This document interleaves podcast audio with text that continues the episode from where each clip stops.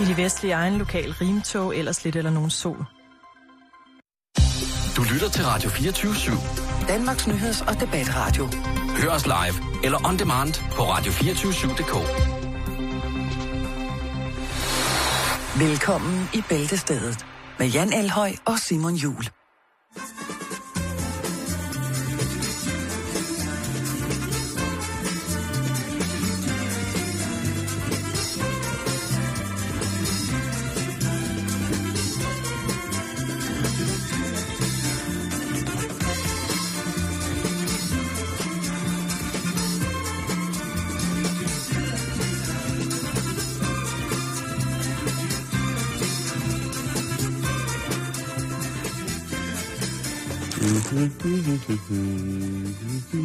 Det var et dejligt stykke musik. Vi skal i gang, og det starter, øh, det starter øh, helt, helt, helt, helt anderledes. Ja, det gør det. Smuk sted. Ørkenfløjten, Der er den. Den visne sand, ørkenfløjte. sandsalamanderens kald. Ja. Det er altså Saudi-Arabien, Emiraterne. Det er jo det nye skørhedssted. Ja, det har det været i, Det faktisk. har været et stykke tid. Det har faktisk været i... Men sådan er det. Når der, når der er penge involveret, store beløb, så øh, får folk nogle mærkelige tilbøjeligheder. Jeg tænker også rent historisk, ikke? Altså tænk på, hvor Jo, langt jo, jo, fremme de jo. har været i forhold til... Altså dengang vi stadig ikke havde noget øh, sprog og gik og prøvede at spise sten, der fik de jo internet dernede, ikke? Jo, Altså, jo, jo. Vi er jo øh, altså, Internet 2, jo, som ikke engang er kommet til Europa. endnu. Præcis, præcis. De, Eller øh, resten af verden, altså, Tornet. Tornet bankede afsted dernede øh, omkring 700-tallet. Nå, Nå, Simon, vi skal snakke om øh, kamelløb. Camel racing. Flere hundrede år gammel kulturtradition på de kanter. Den arabiske halvø. Det kan godt være, at der ikke er så mange, der nyder selve løbende. Altså sådan IRL. Øh, og det er grundet tidspunktet, hvor man øh, eksekverer de her løb på. Nå. Det kan vi lige vende tilbage til.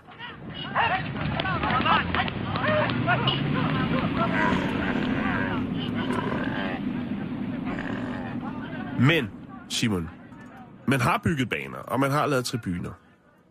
Og det sker også. Det kunne være ligesom til, til travløb på, ja, i USA. Eller. Der har været lidt problemer, Simon. Nå. Øh, arrangørerne og de her øh, kameljockeys, de er blevet erstattet af mekaniske robotter. Det blev det faktisk allerede i 2005, øh, efter international pres. Nå, tænker man så. Ja, det tænker jeg da. Altså, International pres? og robotter? Ja. Sådan nogle robotter? Måske ikke helt sådan. Øh, presset kommer, fordi at øh, kamelejer, øh, kamelejerne øh, var involveret i menneskehandel. Og øh, tænker man, nå, det var køb af børn øh, fra lande som Pakistan og Indien, som man brugte som jockeyer til de her kamelvedløb. Mm. Grundet, øh, ja, hvad skal man sige, deres små størrelser. Børn helt ned til øh, to-tre år Ja. blev altså revet op på ryggen af en kamel, og så er det bare i gang med pisken, og så er der ud af.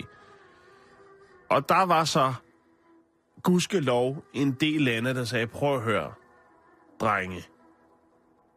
At de har gjort det, det er en tradition jo.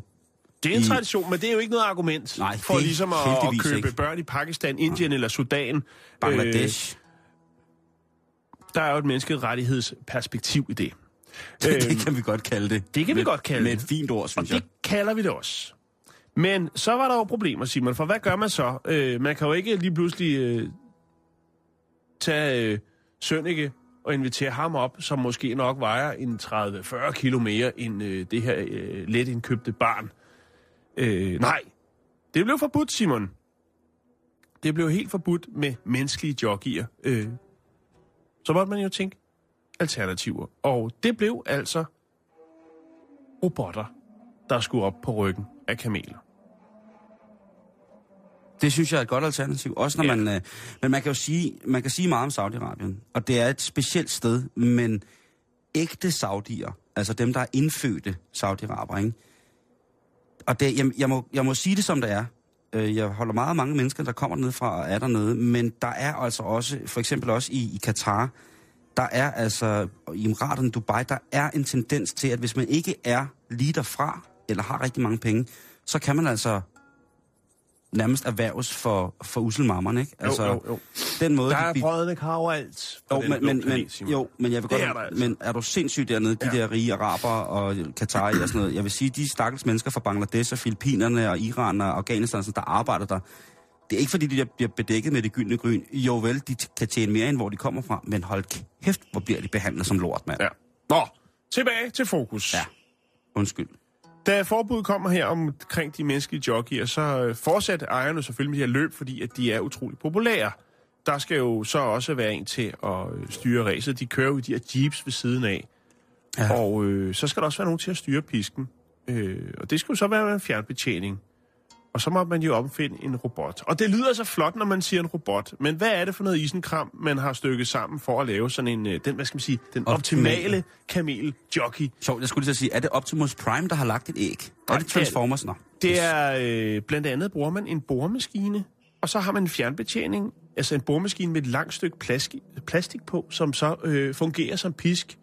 Og den kan jo så køre 3-4 hastigheder, og så kan du ellers øh, bare kamelen. boremaskinen til at, at piske kamelen afsted. Udover Nej, det, nej, nej, så er der nej. også monteret øh, på nogle af dem walkie-talkier, så man kan kommunikere med sin kamel under ræ, øh, ræset, under løbet.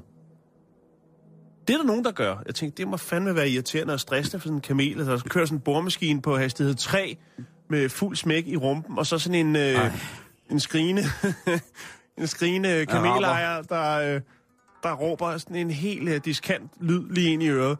Nej, jeg bliver Men det skal rasende. lige siges, men der er også mange, der, øh, hvad skal man sige, kommunikerer med kamelen øh, fra deres pickup truck, som de så kører øh, ved siden af her Ja. i løbet. Og der kan de altså, fordi at øh, kamelerne kan genkende øh, deres ejers tale, og det de siger, de ordre, som de giver, og adlyder dem. Det er jo ret vildt, Øh, ja. Jeg har ikke helt kunne finde noget, hvor man kan se øh, den her Storm P-løsning. Så hvad jeg har kunne finde ud af, så er det altså øh, boremaskinen, der ligesom er øh, drivkraften mm-hmm. i det her, øh, den her robot, som jo så ikke er en robot. Det er sådan lidt en Storm P-løsning, Simon. Jo, jo, men stadigvæk. Så kan vi lige vende tilbage til det, fordi øh, det er jo ikke så mange, der kommer ud og ser selve løbende.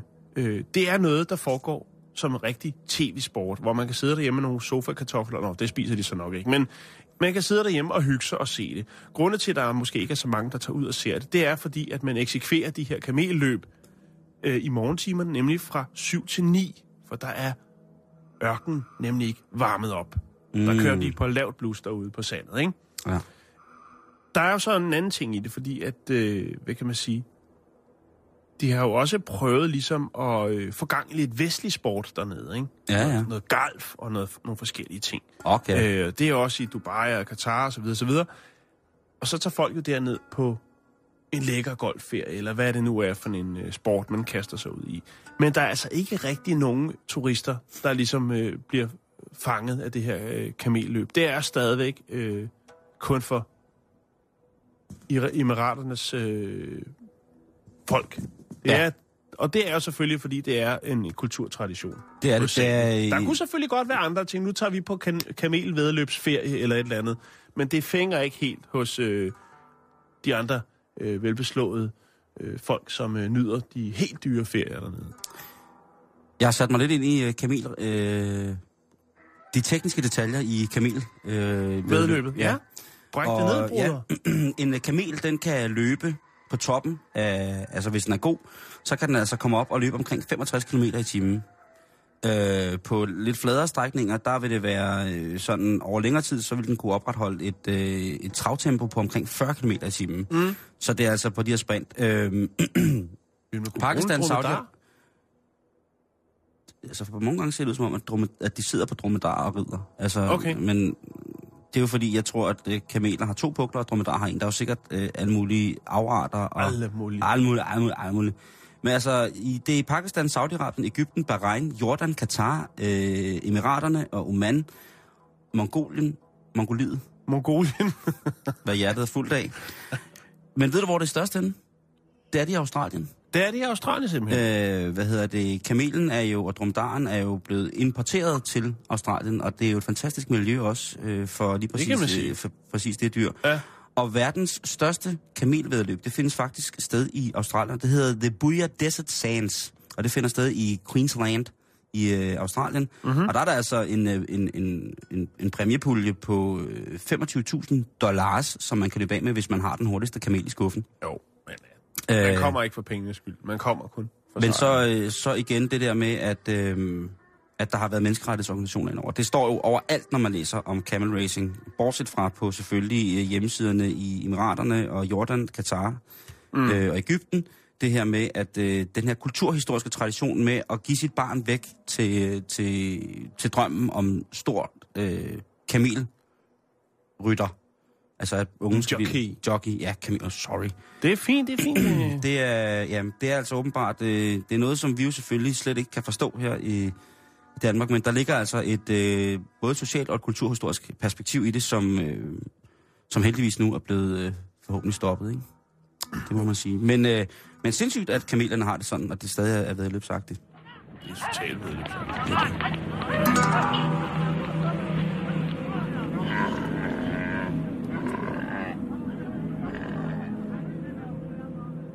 Jan, hvordan er du til at finde rundt? Hvordan er din stedsans? Øh, den er ret god. Det synes jeg faktisk. Øh, ja. Mm. Det, det, jo. Jeg vil sige, det, det eneste sted, hvor jeg ikke har været så god faktisk, det er i, øh, hvad hedder det, i, tu, i tuben i London. Den har jeg ikke helt kunne afkode endnu. Men Nå. ellers, altså ude i naturen, der, der navi- navigerer jeg ret godt. Mm. Jeg kan fare vildt en telefonboks. Jeg ved godt, der er mange lytter, der ikke ved, hvad en telefonboks er, men det var der dengang, jeg var lille. Men nu er der nogle universitet, øh, universitetsforskere fra Universitetet i Utah, som har gennemgået øh, en, et projekt, altså de har fuldført et projekt omkring, øh, om mænd og kvinder er bedst til at finde vej. Fordi det er jo Og et... ja, øh, den øh, har været op og vende mange gange. den har været op og vende mange gange. Vi har og- også snakket om det tidligere. Ja, lige præcis. Og man kender jo godt det der med, at man holder i motorvejskø, hvor man faktisk kun i en del kilometer kan køre lige ud, og så ser man over i en bil ved siden af, hvor der sidder øh, en mand og en dame. Måske sidder der barn på bagsædet, og så bliver der altså, kan man se, talt med store øjne og store ord og peget mm. på GPS'en, ikke? Jo. Jo, jo, Spørgsmålet. men så er den måske ikke lige opdateret, vel? Og så er der ja. stadigvæk... Du har ret. Ja. Øh, og hvad har de så fundet ud af, de her? Og det er jo sikkert noget, som bringer sindene i kog, det her. Det kan godt blive en, en, en, en kønslig debat, det her. Ja, Øh, det er også spændende at kaste sig ud i. Der kommer altid Øh, nogle lidt meninger. forskerne de har for ligesom at finde ud af, hvordan er vi gode til at navigere rundt. Mm. Og det har de altså gjort ved at tage til Wi- og Chimba-stammerne, som er øh, nogle namibiske, eller namibiske hedder det jo, tilhørende stammefolk. Det er sjovt, du nævner det, fordi jeg vil faktisk sige, at det var en af de stærkeste argumenter for, øh, hvorfor at mænd skulle være bedre til at finde vej end kvinder. Mm. Og det er jo fordi, at det var mændene, når man tager det tilbage, tilbage til naturen, som, som de her stammefolk, så er det jo mændene, der jæger, og også dem, der så er ude og skal finde hjem igen.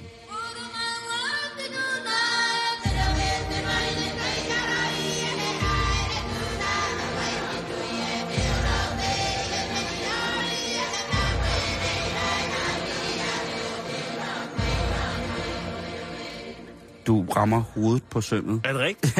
Nå, Galore, okay. det gør du faktisk.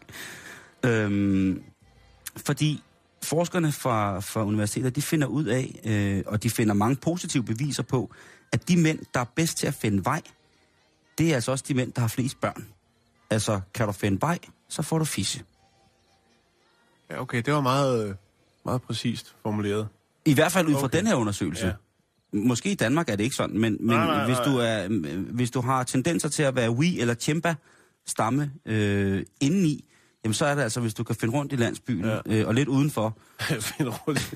så kan du altså godt få et... Øh, øh, ja, i mørke, ikke? Man kan jo aldrig vide. Så, øh, der er fire altså, hytter. sammen- Det kan også være, hvis du ikke Så- kan finde vej, så rører du ind i en forkerte hytte, og lige pludselig er du blevet far. Lige præcis. Men altså, som du selv sagde, det der med, at i jæger samler kulturen, der er det jo jægeren, der skal ud for at lede, og i takt med, at øh, vi mennesker, vi smadrer naturen mere og mere, så bliver der selvfølgelig længere og længere imellem de steder, hvor at man kan jage det, som man skal bruge for at opretholde livet i en øh, selvforsynende landsby som stamme øh, nomade.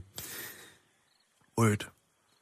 Og det viser sig, at forståelsen, perceptionen og udnyttelsen af den tredimensionelle fornemmelse, altså hvordan vi genkender, fordi i det her landskab i Namibia, der, er der, der ser tingene meget ens ud, ikke? Mm. Det er ligesom, de ville sikkert også have svært, hvis de kom ind til, hvis de kom til Randers, ikke? For der, der er tingene, ser de også meget ens ud, ikke, kan man sige. Ellers, altså, ja, okay. Så, så det viser sig altså, at øh, for eksempel sådan nogle mennesker, som skulle være budbringere i- fra landsby til landsby, eller storjægerne, dem der gik ud, og spejderne, som gik ud for at finde de her øh, mm. dyr og de hårder, hvor man så også måske kunne aftale med det andet stammefolk, at kan vi jage det her sammen, sådan, så vi ikke jager øh, alt, hvad der er i bund, men sådan, så vi tager det, vi har brug for, og så øh, ellers kan den naturlige bestand justere sig selv. Og de her gutter, Jan, som mm. gik rigtig, rigtig langt, ikke? det var altså sådan noget med knap 100 km om dagen, kunne de godt tilbagelægge dem her. Ikke? Når de så kom til en fremmed landsby, så, sad de, så tænkte de måske, jeg er gået langt, øh, jeg har bragt lidt kød med. Skulle jeg ikke også have lidt? Eller jeg ved ikke, hvordan det fungerede.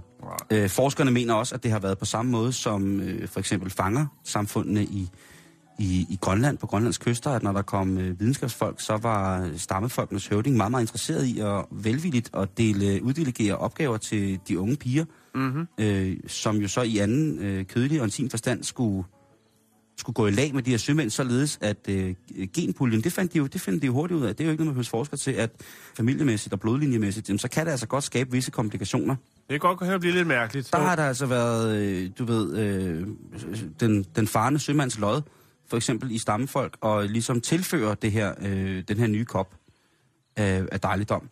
Og så fremdeles med det afrikanske stammefolk, hvis det var sådan, at de, de kunne sammen og ikke havde nogen splidigheder, eller historiske splidigheder på en eller anden måde, jamen hvis der kom en ny, flot mand ind i byen, et andet sted fra, så tænkte de, jamen prøv at høre, det kunne da godt være, at han lige skulle tage en tur på en 3-4 af de her piger, sådan, så at vi på en eller anden måde kunne få biodiversiteten i vores, øh, i vores øh, almindelige gener øh, spredt lidt ud, eller knækket Ja. en lille smule om og, og omrokeret. Der, der er nogle andre steder øh, rundt omkring i verden, hvor de ikke lige har tænkt over det. Ja, det, der er Det, mange. det lider de stadigvæk under. Ja, der, lad os bare tage ikke. alle Europas kongehus. Øh, der har det været et stort problem. Det har været et stort problem, Jan. Det, bliver man, det, kan, det, kan, det kan de ikke løbe fra. Det bliver man, det bliver man, man bliver nødt til. at- Men, her. men så tænker man så, hvad så med de der, øh, altså for de bliver jo også gift og har børn øh, derhjemme, der hvor de kommer fra.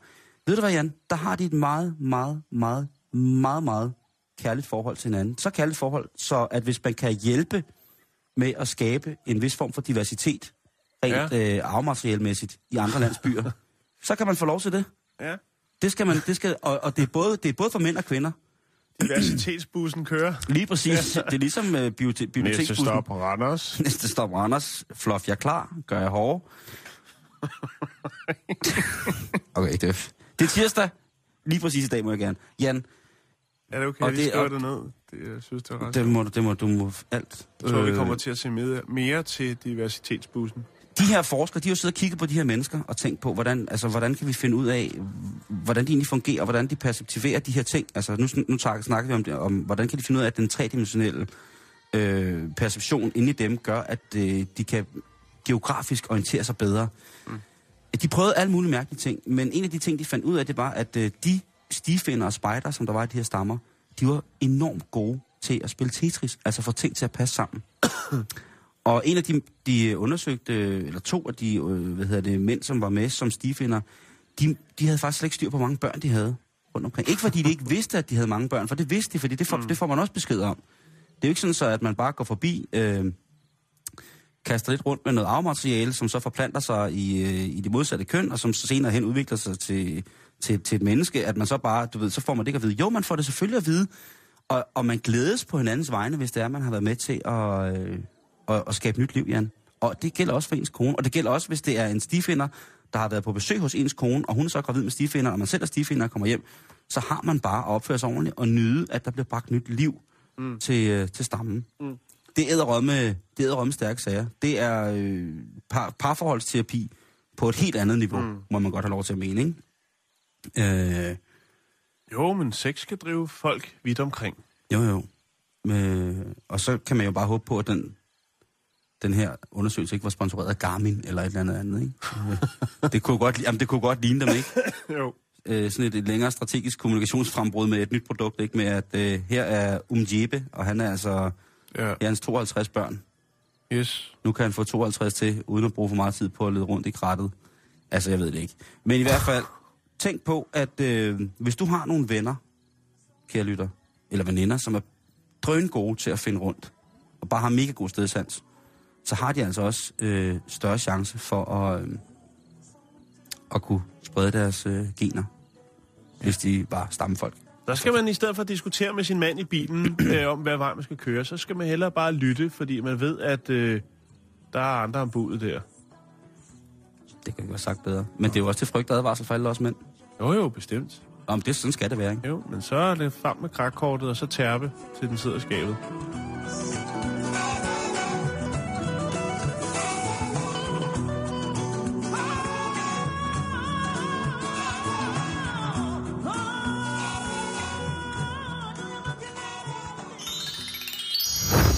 Sådan der. Ja. Nu.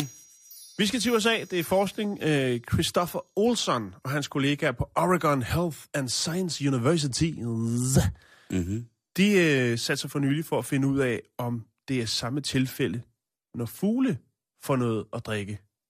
Ah, Om de så interessant, Også interessant, øh, interessant. kluder lidt i øh, I tonaliteten. ja, og sangene. Ja. Og der brugte man jo så øh, zebrafinken, Mm-hmm. som jo mestre øh, rimelig komplekse sange. Og hvad var det så, man gjorde? Jo, man øh, mødte på arbejde om morgenen, og så gik man hen til fuglebordet, hvor der sad nogle søde zebrafinker. Så lavede man en lille smule saft, indeholdende 6% alkohol, som man puttede i øh, vandflaskerne i burene. Mm-hmm. Så tænkte de, som Olsen siger, først så tænkte de, gå ved, om de overhovedet drikker det her alkohol. De kan jo nok godt smage det. De er vant til at få lidt dejligt frisk vand, og lige pludselig så er der Ja, altså måske en, napper de en gang imellem til et gæret bær. Det kan godt være. Jeg ved ikke, om de gør i fangenskab, godt, det. men alligevel. Det ser ud til, at de fik smag for det, som tiden gik. Altså ikke fordi de var på druk hver dag eller noget, men, men stokfoder dem med, med drinks. Men øh, i løbet af, af noget tid, så så det ud til, at det, det ville de godt øh, være med til. Nå. De fingre, der indgik i forsøget, har i længere tid været brugt til at studere øh, menneskelig vokallæring, og hvordan folk lærer at kommunikere ved hjælp af sproget. Der har man også brugt fingrene. Og så er det jo meget oplagt også at bruge dem til at finde ud af, hvordan, altså ligesom at alkohol påvirker den menneskelige tale, vil det så også være det samme tilfælde med fuglene. Vil de have lignende tendenser? Der er sgu ikke så meget alkohol til. Der er jo måske nogen, der lige frem vil mene, at det var alt for lidt at hælde på dem. Men det er jo selvfølgelig også, øh, det skal være forsvarligt, men man er jo stadigvæk det i forskning. Og der skal lidt til. Man kan lige sige, som en lille sidebemærkning, og det er jo, at øh, metabolismen i zebrafinger er lidt anderledes end i mennesket. Det vil jeg Øh, næsten håbe. ja. Det er jo en lille, lille... Den er simpelthen så fin, den der... Den er en, øh, en rigtig lille, fin sag, zebrafinken, som jo øh, stort set findes overalt i Australien, Mm. og er en utrolig populær burfugl. Ja. Øh, de er nemmere at passe opdræt. Zebrafinker er en social fugl, derfor bør man øh, have dem øh, i par eller flok. Og man skal ikke forvente, at de bliver tamme, Simon. Det gør de ikke. Nej, men jeg, Der er noget, der hedder Dansk Zebrafinkeklub, hvis man vil vide mere om zebrafinken. Men jeg, jeg, tror lige, nok, jeg, har lige, jeg har lige fundet den på men internettet. jeg tror lige, man skal holde sig for det med at, at, at, at teste deres sang påvirket og ikke påvirket. Fordi hvad skete der så med de her øh, zebrafinker? Ja, Man kunne høre, at zebrafinkerne sang en smule mere støjsvagt øh, og lidt sløret. Eller som Olsen siger, øh, en smule mindre organiseret. de croonede. De croonede simpelthen. De, Øh. så, så, de bliver sådan en... De, Det, det lød lidt ligesom, du ved, når der er en, der ringer fra en karaokebar og siger, nu vil jeg godt hentes, jeg er blevet alt for fuld. Ja. Ja. Det var sådan lidt sløret. vi taler måske om en cruise-skibs sanger, Jan. Altså, ja, dem, Love Boat. sådan en, der står øh, op i, ikke i, den, i de store showroom, men som står nede på baren, hvad hedder det, nede i, i hvad hedder sådan et, i, i salongen og synger Mm. efter, efter 22. Lige præcis. Og så bare en lille bitte zebrafinke. Jeg kan så ikke, altså, det, det kan vel ikke komme bag på dem, tænker jeg om det her forskning. Det er lidt et sjovt projekt. Øh, efterfølgende nu her i fremtiden, der vil de finde ud af, om det så også øh, altså, hæmmer deres indlæring. Det vil sige at lære nye sange, når de er Ja. alkoholpåvirket. Mm-hmm. Jeg kan huske nogle forsøg, jeg læste om, hvor at man havde sat æderkopper til at spænde spind under indflydelse af forskellige euforiserende stimuli. Cannabis, de havde fået den heldige urt. Cannabis. Cannabis, så havde de fået, jeg tror også, de havde fået LSD, og så var de også blevet påvirket med, øh, med kokaine. Og det vildeste var, at under påvirkning af, af hvad hedder det, cannabis, der, der skete måske ikke så meget, men der var måske nogle, nogle lidt... Fredstegn. Kæmpe stor, kæmpe sindssyg blomst. På amfetamin, der, øh, der gik det jo lidt hurtigere, og, og maskerne var øh, lidt finere end normalt. Og så da den havde fået fin, fin kokaino, så lavede den simpelthen det mest, det cooleste spindelvæv, som man nogensinde havde set i æderkopsammenhæng, havde han sagt. Et mesterværk. Ja, den har lavet sådan et, at der var den i hvert fald sådan helt fuldstændig matematisk korrekt, mm. og der var ikke noget, overhovedet noget slinger i valsen, da den havde fået det. Altså, fulddyr er jo noget, vi kender til Ja. Øh, rigtig meget, og nu kender vi måske ikke så meget til det lige pt. på den her årstid. Men altså fulddyr i, i sen efteråret, hvor at, øh, de spiser gæret nedfaldsfrugt, Ja. det er jo altså et kæmpestort hit. Så, øh, så fulde finker, zebrafinker, det... Øh, Hvad med, hvad med ost og rødvin? Der var ikke en æderkop på det, for at se, hvad resultatet... Jeg tænker, at Van, Van Gogh, øh, han kunne godt lide en god rødvin, og... Eller absint, var der og han blev, den der gik direkte ind og blev lærervikar.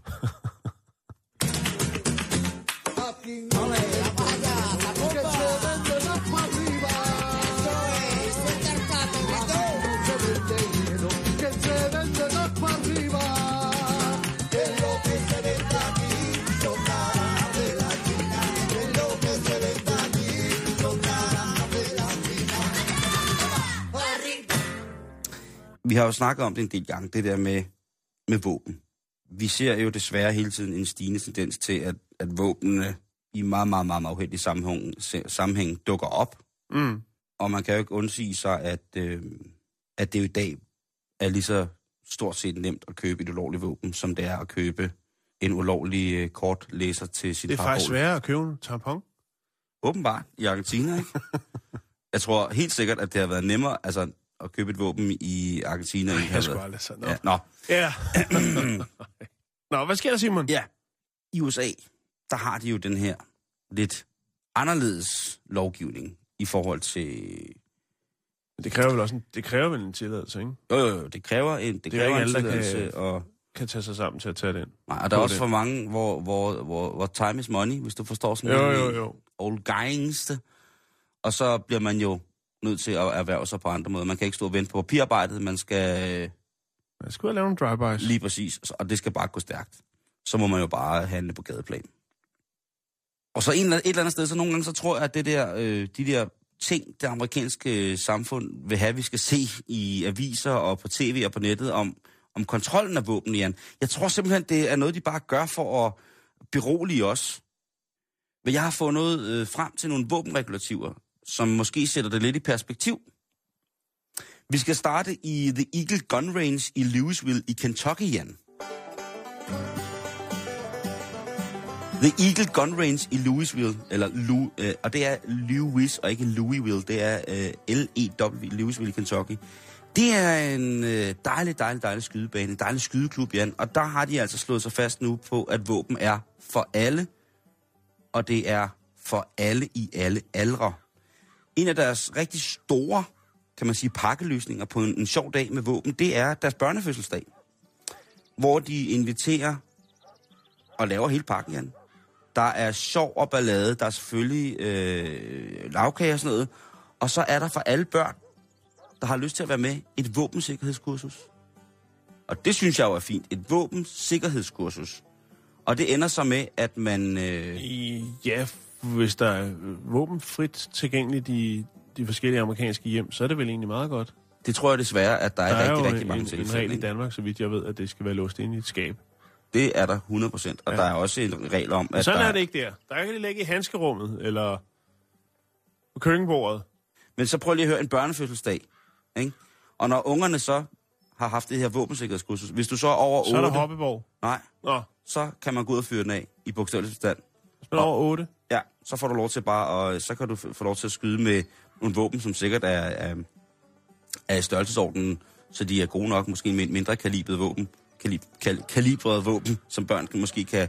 Jeg ved det ikke, men det får man altså i hvert fald lov til, og så er der dejlig chokolade og kager til bagefter. Det er jo sådan, at man, Det- jeg synes, det er skørt. øh, at man i rigtig, rigtig mange stater, og faktisk i de stater, hvor der bliver solgt flest legale våben, ikke har våbeninstruktør som beskyttet titel. Så det kan folk faktisk ud og kalde sig, så længe de arbejder med deres skydevåben på privat grund. Mm. Det er jo, det er jo, altså, det er jo gakkelak Ja. af en anden verden. Nå, men altså, hvis man, ikke, hvis man synes, at det er lige på Kom den... og se Pølles, Klovne og Skydeshow. Jamen, det er jo sådan noget der, ikke? jo. 12 håndvåben. En Og finger, en finger, to øjne, helt døv, går nu i gang. Hvis man ikke synes, at det er, er en mulighed, det der med at tage sine, øh, sine børn med til, til våbeninstruktion og, og dejlig chokolade med kager til, så kan man altså tage i butikken Gunstore i Las Vegas, hvis det skal være lidt mere øh, voksent. Og Ja. selvfølgelig i Las Vegas, det er jo altså helt, alt, alt det øde område omkring Las Vegas ude i ørkenen, det er Nevada, det er jo altså, det er jo bare skydebane, kan man sige. En kirkegård skydebane. Ja, altså sådan en Øhm. øhm, hemmelig kirkegård, ikke? Ja, jo, jo, det, det. Det er jo, man bliver Og lagt. hvis vi snakker mere om det, så kommer vi selv til at lægge dig. Ja, Øhm, men Gunstore har selvfølgelig, fordi det er Las Vegas, øh, bestaltet en mand, som kun er ansat til at kunne vige folk i butikkens, eller på butikkens skydebane. Så har, de har en mand, som har en eller anden form for daglig funktion, men så i tid og utid, så, kan man, altså- så kommer der duk, dukker nogen op og siger, We want to get married at shooting range. Og så kan han altså sige, ved I hvad, nu skal I bare komme med herud, og så kan det jeg... er rigtig romantisk. Så, lige præcis. Det er jo så, hver kvindes drøm. og lige præcis, og så får man jo lov til at fyre den af bagefter. Og så får man lov til at tage billede med shotgun og hele møllen. Du får lov til at få din våben med på bryllupsbilledet, og bagefter så er der altså bare, så får man med i prisen, og det er jo flot, det er jo en form for, for lokkemiddel, så får du altså fem patroner, øh, som du kan få lov til at skyde af. Det er, øh, sådan som jeg kan se det, det er jo pumpgun shells, så det er en form for spredhavl, der bliver, Ja. ja. kan blive skudt med. Men der får man altså, i prisen, der får du altså, hvad hedder det, øh, fem skud per person. Og det er 175 dollars per person, du skal, der skal vise i Gunstore. For et bryllup. Ja, det er så ceremonien, ikke, kan man Jo, sige. jo, jo, jo. Brylluppet, det koster nok noget mere, ikke? Altså, hvis du, vil have, hvis du skal have en... Det er jo bare lidt øh, beef jerky og, og, McDonald's. Budweiser, så, så, så, kører det. Ja. Øhm, men igen, øh, hold fast i tanken om, at øh, det er altså ikke bare brylluppet, øh, eller... Altså, du får lovlige papirer på det her, og så får du altså også lov til at skyde. Gælder de også i Danmark? Jeg havde faktisk overvejet lidt Det, øh, at lave et skørt, skørt bryllup, bare fordi man kan, og det ikke rigtig tæller. Der er også det der Elvis-kapel derovre. Jamen, det er bare så slidt nu, ikke? Der er så mange andre ting. Du kan blive hvid i den der rutsjebane, der er på det der. Der er sådan en, et, øh, et tower midt i, øh, i Las Vegas, hvor der er sådan en rutsjebane, der kører ud over toppen af det, som jeg har prøvet. Mm. Som Ja. er simpelthen så ubehageligt. Som Jamen, man, jeg har også- det er, jeg har det er så forfærdeligt, forfærdeligt, forfærdeligt. Jeg synes, det blæste meget. Jeg prøvede jo, og jeg er jo højt og skræk ud over alle grænser. Jeg, tror, jeg, jeg er ikke sikker på, at jeg faktisk var ved min fulde fem under hele turen. Jeg besvimede, og tror jeg også. Og blev gift. Og der kunne man nemlig blive gift. også, jamen, det gjorde du også. Nå, gjorde jeg? Nå, det, det er derfor, jeg får sådan en breve. Whoopi Goldberg. Øh, Jeg blev. Det var ikke pænt sagt. Hvorfor ikke det? Fordi hun er sådan en smuk kvinde. Hun skal da ikke have et, røvhul som mig. Whoopi Goldberg. Ja, jeg ville mene, det var omvendt. Hey, hun er... Hun er powerwoman, hende der. Hende er jeg vild med. Jeg er godt i Whoopi Goldberg. Jamen, jeg har ikke noget imod hende. Så siger vi Tracy Chapman. Jeg elsker ham.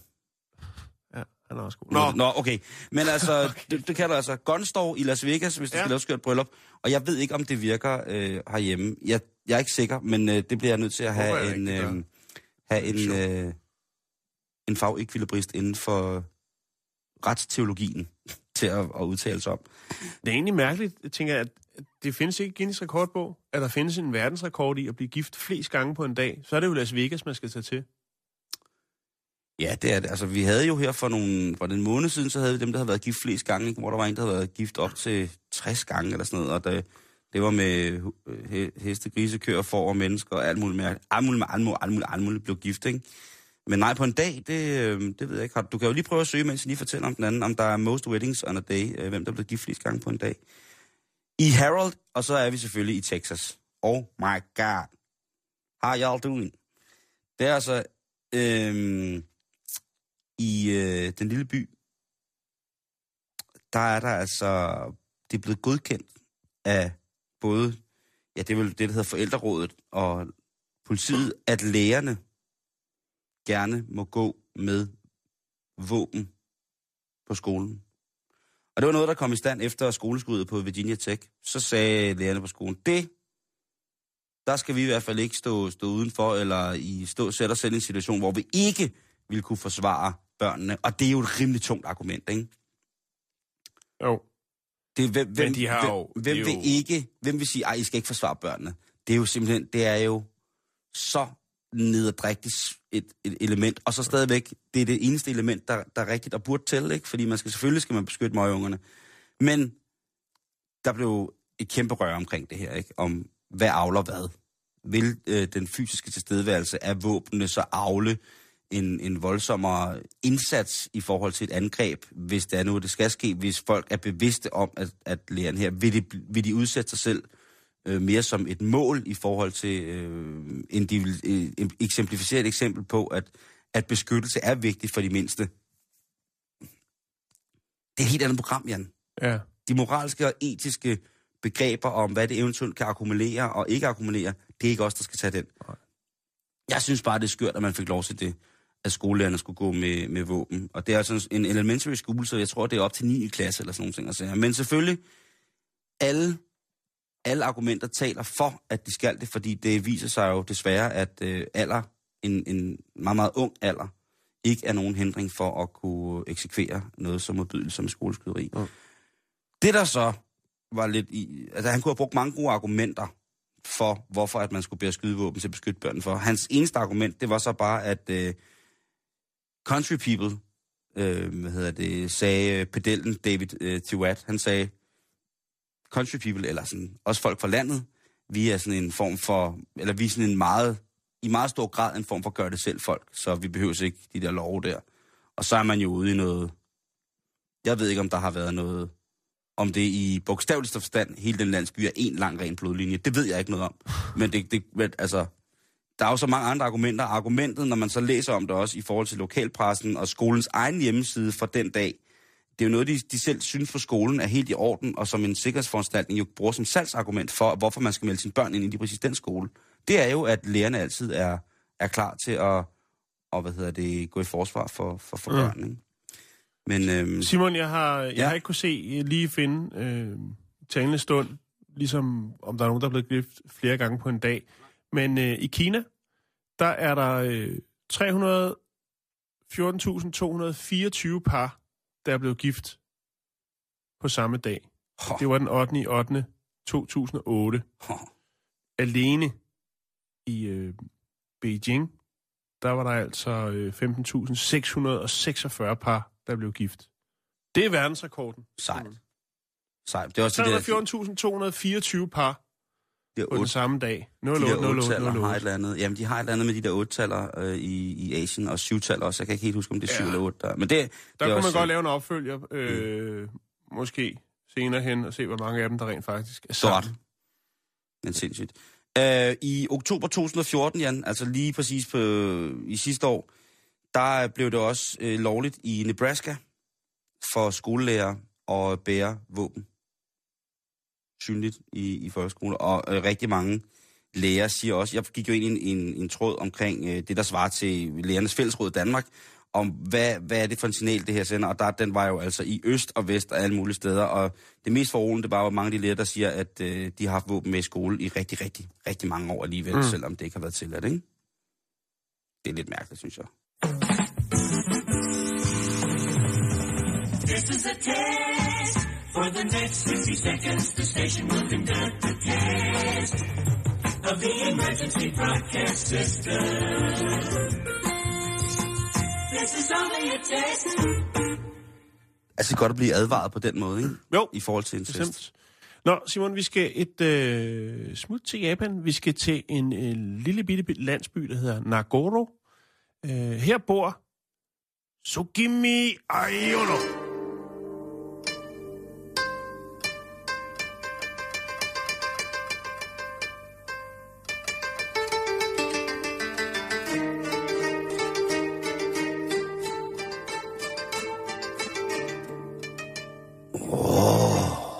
Det er en kvinde.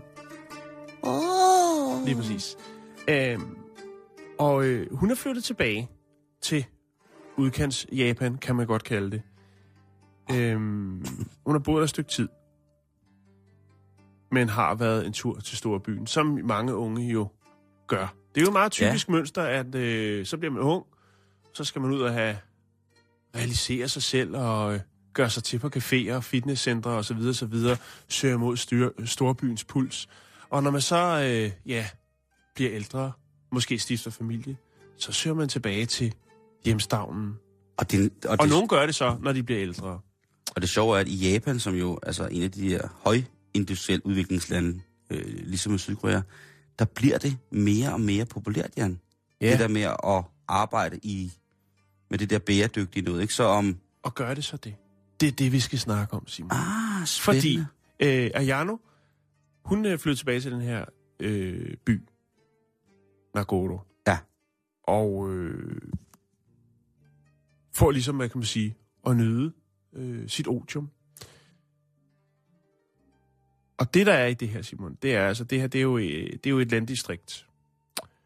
Og øh, når man ser det sådan udefra, ser billeder derfra, så kan man se nogle, nogle fine billeder fra byen, hvor der sidder nogle forskellige dukker rundt omkring. Ved busstopstedet, ved flodbredden. Han har måske en baseballcap på. Du Øh. kan kigge ind i den lokale skole, og så sidder der en masse dukker, og der er også en lærerinde, som er en dukke. Det er faktisk øh, modificeret fugleskramsler. For det er faktisk det, det handler om, Simon. Ja. Det handler om øh, landsbydød. Øhm, Ayano, hun øh, er født og opvokset i, i Nagoro, og så vendt tilbage. Øhm, men kan jo kun konstatere, at øh, det er ikke lige frem, fordi at øh, væksten eller befolkningstallet er eksploderet, mens Ja. hun har været væk. Ja, ja. Øhm, hun er den yngste i byen. Hun er 65 år. Og øhm, hendes oh, far er den ældste. Han er 85. Øhm, og øh, hun fik ideen til ligesom at prøve at, at skabe lidt, lidt, øh, lidt liv i byen. Nogle vil måske kalde det uhygge. Øh, da hun øh, producerede nogle fugleskramsler til et stykke land, som de har. Et stykke jord, hvor de, som de dyrker.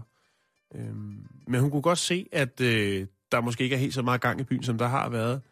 Dengang hun øh, boede i byen som barn, der var der 300 indbyggere, men i dag er der blot 35 tilbage. Og øh, ja, hvis faren på 85 er den ældste, og hun er den yngste, og hun er 65, så kan man jo hurtigt regne ud, at der ikke er meget bal på krogen der. ja, ellers så enten er der ikke noget bal på kronen, eller så er der det mest sindssyge bal i verden. Det er der ikke, Simon. Jo. Jeg vil mere kalde det uhygge, fordi hun har faktisk produceret øh, omkring 160 dukker, som øh, pryder byens øh, forskellige øh, Seværdigheder. seværdigheder.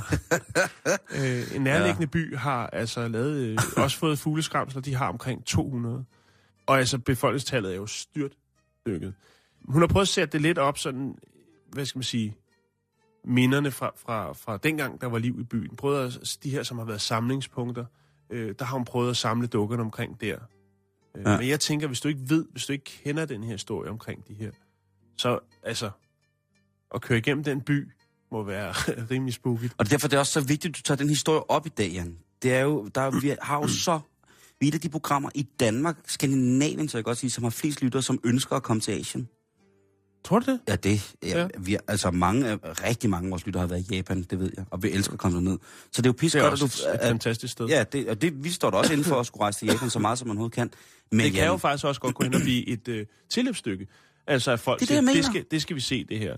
Øh, jeg kan lægge lidt billeder op, så kan man se. Det er, jeg, ved, det er, jeg ved ikke, om det er spooket, eller om det, øh, det kunne blive et tilløbsstykke. Det, det må man selv vurdere. Det er ikke alle ældre, der ligesom... øh, Altså, det er ikke bare sådan, at alle øh, de dør, og så... Så er det. Der er selvfølgelig Mm. også andre, der, er- der, ja. der er flyttet af de, af de, de ældre indbygger i, i byen, som bare er flyttet et andet sted hen. Hun siger, at hun, er jo selvfølgelig, hun nyder selvfølgelig dem, der er tilbage i byen. Det er jo fantastisk at høre deres øh, gamle historier fra et langt liv. Men hun er godt klar over, at øh, der skal lidt mere til, end at sætte nogle dukker op, hvis øh, Nagoro skal øh, tilbage til øh, den storhedstid. Jeg synes jo, det er rigtig, rigtig fint. Undskyld, jeg lige afbryder der, Jamen, men det det, jeg, jeg synes, det er rigtig, rigtig fint, øh, fordi det er jo også... Japanerne har jo en lang, lang tradition for at erstatte mennesker med genstande. Ja, øh. Øhm, ikke bare fugleskramsler, også Love Dolls. lige præcis robotter ja. i det hele taget. Ja, ikke? ja. Det er jo helt vildt.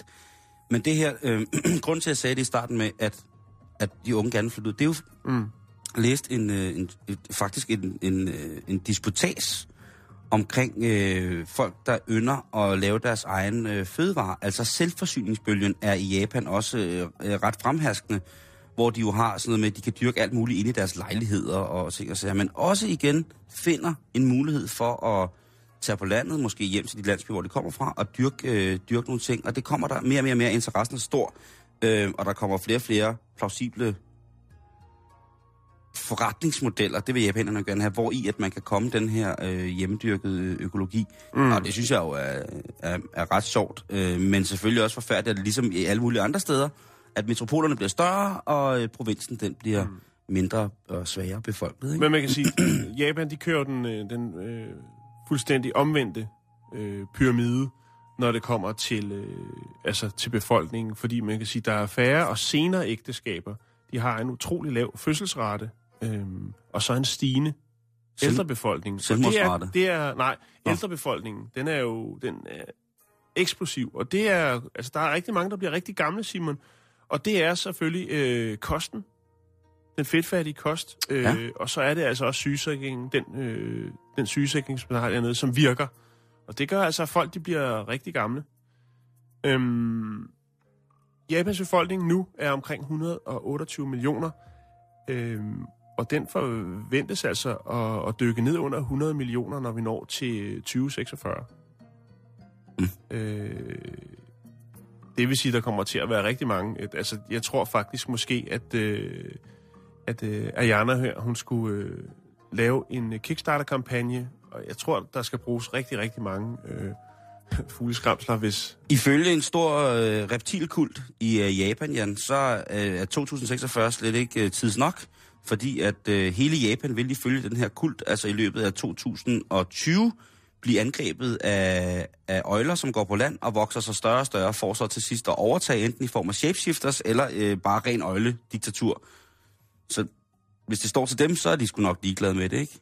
jo, Øh, og ellers så... Øh, det er jo ikke fordi, japanerne ikke er glade for at forplante sig. Det er jo mærkeligt. nej, de trækker den bare ud lidt for tidligt. Så det skal vi ikke snakke om, vi skal videre, Simon, fordi at, øh, vi... Det lakker mod inden.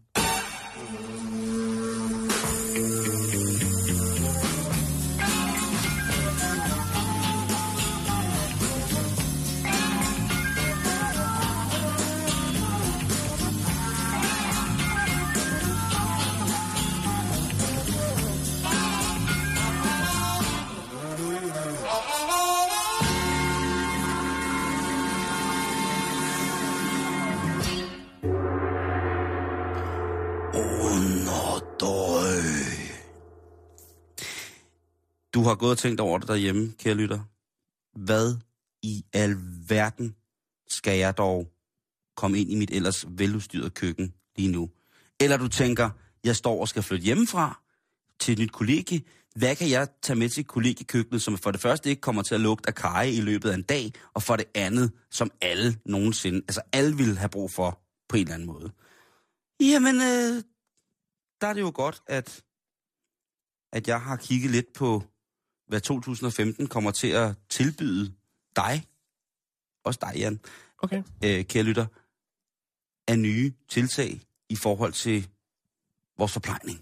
Køkkenudstyr, udstyr, der er, altså er på en eller anden måde relateret til spisning, Jan. Og nu synes jeg bare, at man skal læne sig tilbage og, og hygge sig. Fordi, er der noget, som du går og tænker, Jan, det mangler du krat og med hjemme i køkkenet, det der? Åh, oh, jeg har ikke, altså jeg har lige fået en stavblender, og det, Oh, ja. det var ligesom det, jeg har manglet. Jeg, jeg er sgu ikke helt op og snore over alle de der, altså, Jamen, men, alle de der altså, gadgets. Der er ikke noget, jeg, der er ikke noget, jeg mangler. Altså, jeg ved, der bliver lavet ufattelig mange køkkenmaskiner. mm. Øh, jeg kan faktisk bedst Jeg lige kan godt lide, at du er så skråsikker, fordi at, at når, når jeg er færdig med det her, så går du direkte på nettet og går i gang med at shoppe. med mig aldrig gå ned for grej. er det ikke rigtigt? Nå, hvad, hvad kan man få? Hvad er det nye, Simon? Er der en Rolls Royce inden for blender? Er der kommet noget nyt Det fra, var en vild stemme, du lavede det der fra med. KitchenAid, jeg skal have? Ja, men det, Kan man få en, der kan, øh, en, der kan ælde dej, øh, 4.000 kilo dej? Ja, det, det kan du godt, men den findes allerede. Fairtrade dej. Den findes. Den findes. Nå, Øhm, er der kommet en, øh, en, hvor man kan producere havtorn hjemme i stuen? Øh, hvad, hvad har vi? Der har lige været en kæmpe, kæmpe stor messe i USA, Auto. som ligesom er helt fremme i forhold til at kunne introducere ting, som hvor jeg tænker, hvilke køkkener har brug for dem?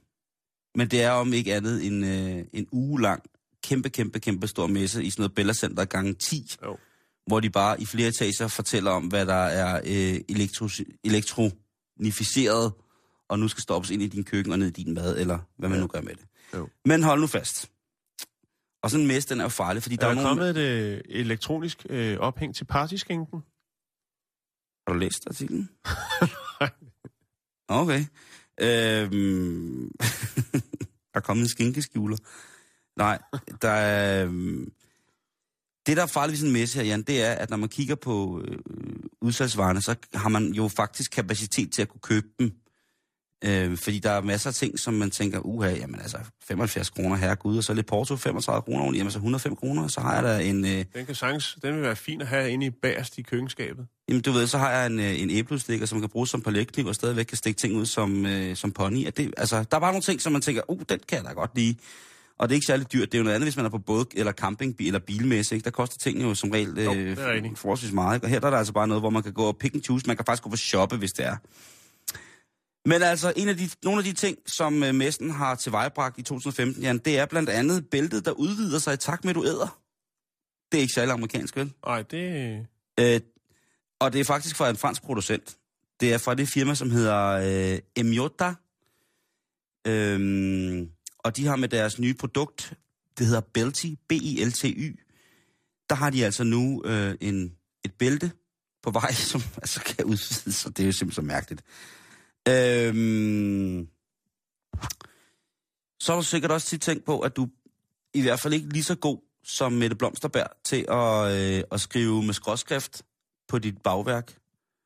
Og Nej. det, det kan man jo godt blive ked af dag. Nu kan man få skabeloner, eller hvad? Når Mette, hun står der med sine øh, s- øh, altså sirlige, sirlige, sirlige hænder, øh, og skriver åh så skønt, næsten, jeg vil sige billedskønt på sit bagværk, så tænker man jo først og fremmest, øh, hvorfor skriver hun ikke det på mig? Og så tænker man bagefter, hvorfor kan man ikke få en maskine, der kan det? Mm. Og det kan man så heldigvis nu. XYZ 3D-printeren, 3D-foodprinteren, som altså kan, hold nu fast, printe på alle former for dejbaserede ting. Fedt. Var? Og- Varebehar, Ja, ikke? det var lige, hvad man ikke manglede. Det er jo fantastisk. Ja, ja. Der Nu, kan du mere. godt, nu sidder du Ja. og er, er, er, er kulhøen, ikke? Hvad nu med wifi-kaffemaskinen, Jan? Som også kan lave te. Nå, det er godt. Er Det er fra det engelske firma, der hedder Smarter, og de har altså lavet en, øh, en kaffemaskine, som man kan styre med sin, øh, sin mobiltelefon. Det vil sige, når man ligger i sengen om morgenen, så ringer man vel nærmest bare op til sin kaffemaskine og siger, så kan du godt komme i gang, dit øh, skøre gespenst. Og så, bum, så er der vand, og så er der bønner, og man tilslutter bare det hele. Men at huske at fylde det på. Ja, lige præcis. Det er simpelthen nødt til at rejse op. så må man jo på god gammeldags ud mm. og tænde op under kolben igen, ikke? Øh, og det er en, øh, en, hvad hedder det, en kaffemaskine, som vil være på markedet i marts i år, Jan. Så altså, øh, så vil du altså for den nette sum af cirka 1300 kroner kunne købe dig en kaffemaskine, du kan starte med din mobiltelefon. Fedt. Hvis, hvis man... Øh, må jeg nævne en? Ja, du skal. Ja, øh, der er jo øh, den, der hedder The Pop-Up Hot Dog Cooker, som jo er en brødrester, hvor du også kan stikke to pølser i. Er du vild med hotdogs, så er Ja. det, jeg kan lige vise dig et billede her, så er det Ja, her men har vi, ikke, øh, har vi ikke haft den med? Det ved jeg ikke. Det, er jo, det ser lidt ud som om en, der sidder en fast inde i med store ører, der er ved at lave peace-tegn, der ikke kan komme op, ikke? Okay, sådan har jeg ikke lige set den før. Nå. Men jo, men altså, du har ret, Simon, der findes ufattelig mange. Der findes også en, øh, sådan en ligesom PES, de her øh, tabletter, En dispenser. en dispenser øh, til smør. Så hvis du skal have smør på din toast, så klikker du lige en gang, så kommer der sådan en lille fin stykke firkantet smør ned på din toast. Vi havde jo også øh, øh, kniven, der ved, bare ved håndvarme kunne smøre næsten frossen smør, ikke? Jo. Så vi er fri fra de der øh, blandingsprodukter. Men det er også det, vi når i dag. Ja, nu øh, begyndte det ellers lige at blive rigtig interessant, og så er tiden løbet. Tak for det.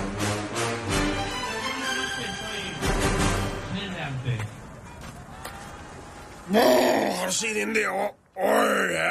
Åh, hun er dejlig. Hun er fandme pæn. Hvad så, baby? Woo! Skal du se på pellen? Ej, vil du med hjem til grillaften? Jeg har to bakker kød. Ej. Ej, åh, oh, se hende der. Hej, Hold da kæft, hold da kæft. Hey, Hold da hey, kæft, dig du. derovre med de røde pander. Kan du ikke lige række lidt længere til venstre, så kommer du ind i min kikkert. Nå, hej, hej med dig. Hvad hedder du så? Kommer du til der? Nej, jeg hedder sgu da Poul. Hende der. Nå, Den går. Den går ikke. La empecé diciendo que soy andaluz. La segunda parte... Du lytter til Radio 24 /7. Om lidt er der nyheder.